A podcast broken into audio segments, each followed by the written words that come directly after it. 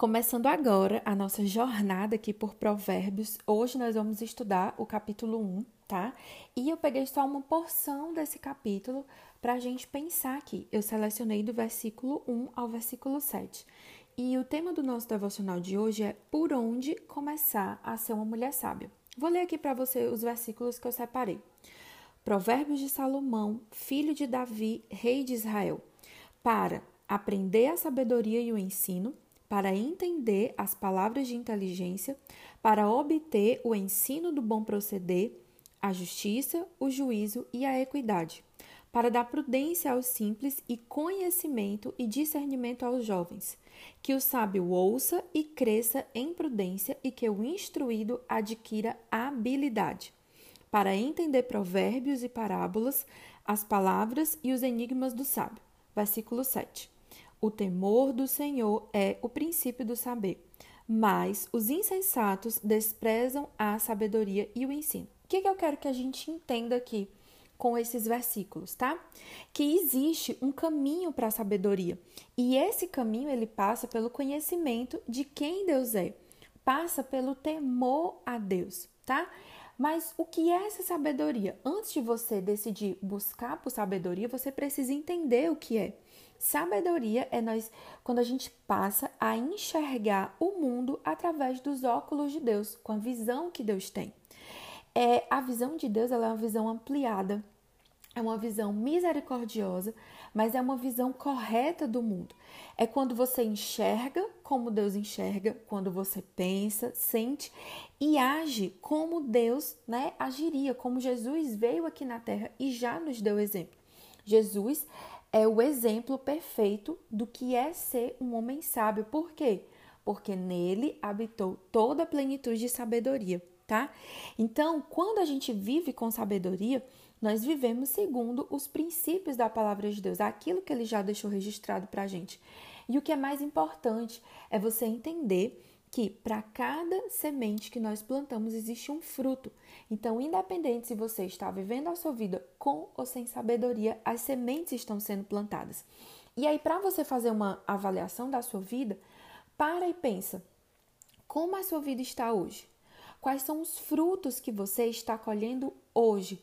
Você está satisfeita com a sua vida espiritual, com a sua vida financeira, com o seu casamento, é, na maneira como tá, está o relacionamento com os seus filhos. Se existem pontos da sua vida que você gostaria que fossem diferentes, comece a observar as sementes que estão sendo plantadas aí e como, de acordo com a palavra de Deus, você pode plantar novas sementes. Ok, Pri, entendi o que é sabedoria e sim, quero muito ser uma mulher sábia porque eu preciso, tá? E, gente, ser sábia é uma coisa muito boa. Primeiro, porque é o chamado de Deus para a minha vida e para a sua vida. Né? Deus disse que Ele quer mulheres sábias, mulheres virtuosas. Inclusive, a gente vai estudar bastante isso aqui durante esse tempo que nós vamos passar, né, mergulhando no livro de Provérbios. Mas o que é que a sabedoria de Deus ela vai trazer para a nossa vida? De acordo só com esses versículos aqui que a gente estudou hoje, tá? Tem muito mais, mas eu peguei só o que está aqui nesse versículo. Entendimento, ele diz que a gente vai ter inteligência, equilíbrio, comportamento sábio e equilibrado. Nós vamos ser prudentes, nós vamos ter discernimento para tomar boas decisões. Fala que a pessoa sábia, ela vai adquirir habilidade. E a habilidade, gente, está muito conectado àquilo que você faz. Por exemplo, na sua profissão, você vai ser ainda mais habilidoso naquilo que você já faz. Você vai entender os enigmas, você vai entender as palavras dos sábios.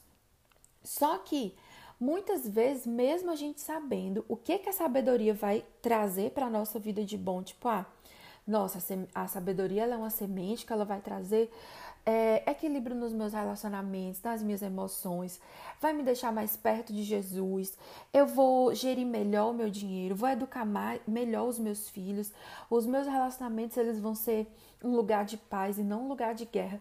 E apesar da gente já saber tudo isso, porque está tá na Bíblia, tá? Ainda assim, a gente não consegue viver de uma maneira sábia. A gente deseja, mas a gente não consegue, tá? E muitas vezes o pensamento que vem na nossa mente é: não, mas a sabedoria ela não é para mim. Ela é assim para pessoas muito especiais que Deus selecionou entre pouquíssimas e essa sabedoria ela não está disponível para mim.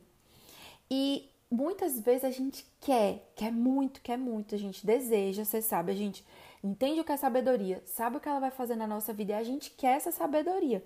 Só que a gente não busca com diligência. E por que, Pri? Porque dentro do nosso coração existe uma luta interna, uma guerra entre a natureza pecaminosa e a natureza espiritual conectada ao Espírito Santo de Deus. Você já recebeu Jesus no seu coração, você já recebeu o selo do Espírito Santo, mas ainda assim, como diz o apóstolo Paulo lá em Romanos, eu desejo fazer o bem, mas eu não consigo. Existe uma luta interna entre nós.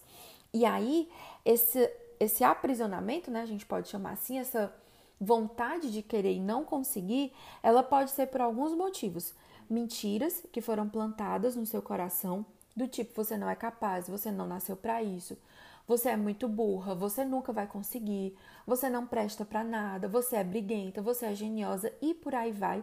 E todas essas mentiras, elas formaram crenças que dirigem a sua vida, tá? Outra coisa que pode impedir você de conseguir a sabedoria, falta de perseverança e ânimo. Você começa e não termina. Existe um motivo né? A sua inconstância ela é só um sintoma de algo que está mais profundo no seu coração. Outra coisa que pode impedir é o cansaço. Ai, Pri, eu já tentei muito ser sábia, eu já tentei muito, muito, muito, e durante muitas vezes eu não consigo.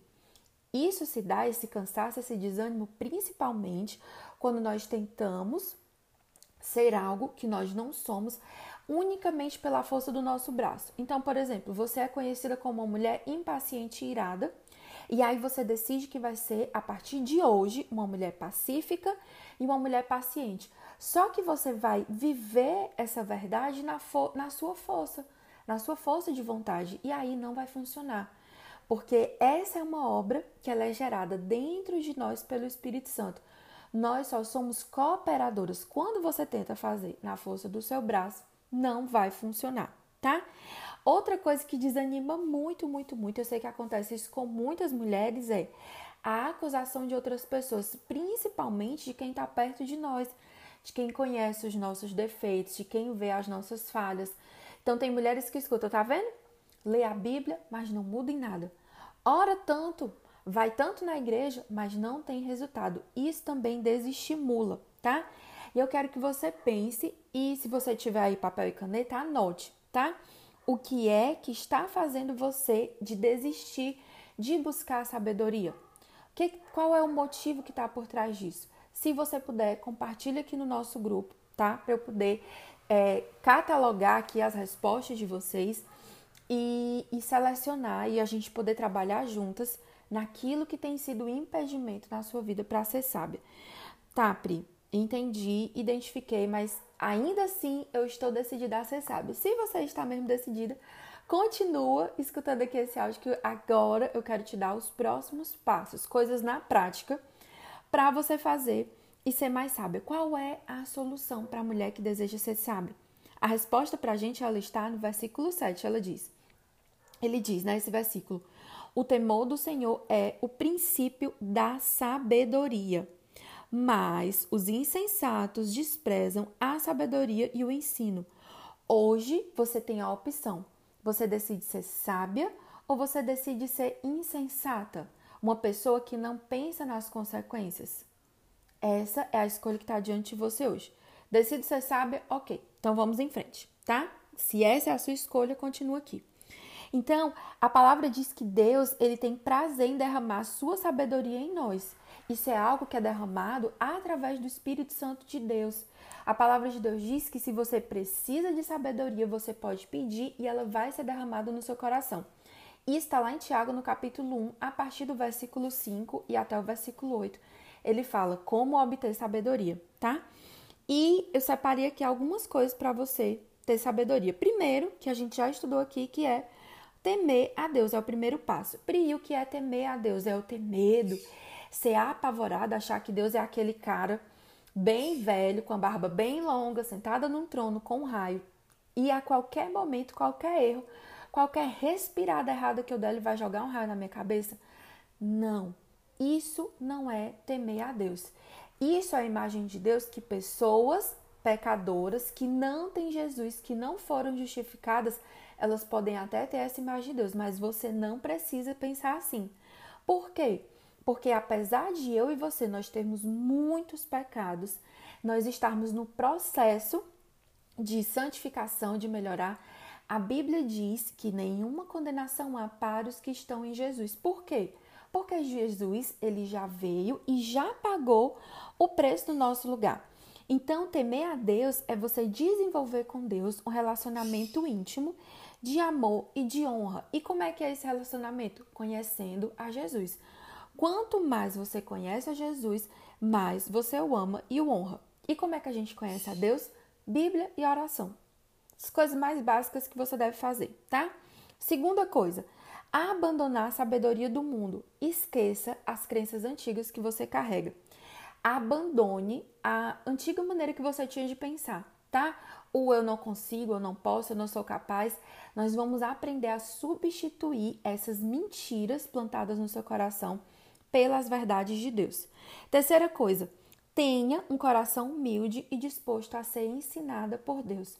Muitas mulheres, elas querem a sabedoria, elas têm um relacionamento com Deus, mas elas esbarram aqui nesse ponto. Eu fiquei aprisionada anos e anos porque eu não tinha um coração humilde e ensinável, eu tinha muito orgulho. Então Deus me confrontava, eu fingia que não era comigo. Entrava no ouvido e saía no outro. Então nosso coração ele precisa estar aberto tanto para receber cura como para ser confrontado. E na maioria das vezes, o seu processo de cura, ele começa com um confronto, com Deus te mostrando áreas da sua vida que você precisa mudar. E aí, depois que você dá o passo de fé, abre mão desses pecados, dessas posturas erradas, é que a cura de Deus vem sendo derramada sobre a sua vida. Antes de você vestir a roupa limpa, você tem que tirar a roupa suja e se banhar, tá? No sangue do Cordeiro, naquele que te lava de todo pecado. E a última coisa, né? Como eu já falei aqui, quando eu falei no primeiro ponto sobre relacionamento, é alimentar a sua mente com a palavra de Deus todos os dias. Não tem como, saco em pé não para parado. Isso vale para o seu corpo, mas vale também para a sua alma e para o seu espírito. Ai, Pri, mas eu gosto de ouvir mensagem do YouTube. Ótimo. Ai, Pri, mas eu amo ouvir os seus áudios. Muito bacana. Só que nada, absolutamente nada e ninguém pode substituir a Bíblia na sua vida. É, a, é lá que o Espírito Santo vai ganhando espaço para revelar quem Deus é para você. Não troque a sua leitura da Bíblia por nada, tá? É, o que, que eu quero que você faça aqui na prática, para a gente já começar né, o dia de hoje colocando aqui, mostrando o que, que a gente vai fazer. Eu quero que você coloque aqui no grupo qual é o horário do dia que você vai tirar para ter o seu tempo com Deus. Nesse tempo, o que, que você precisa fazer?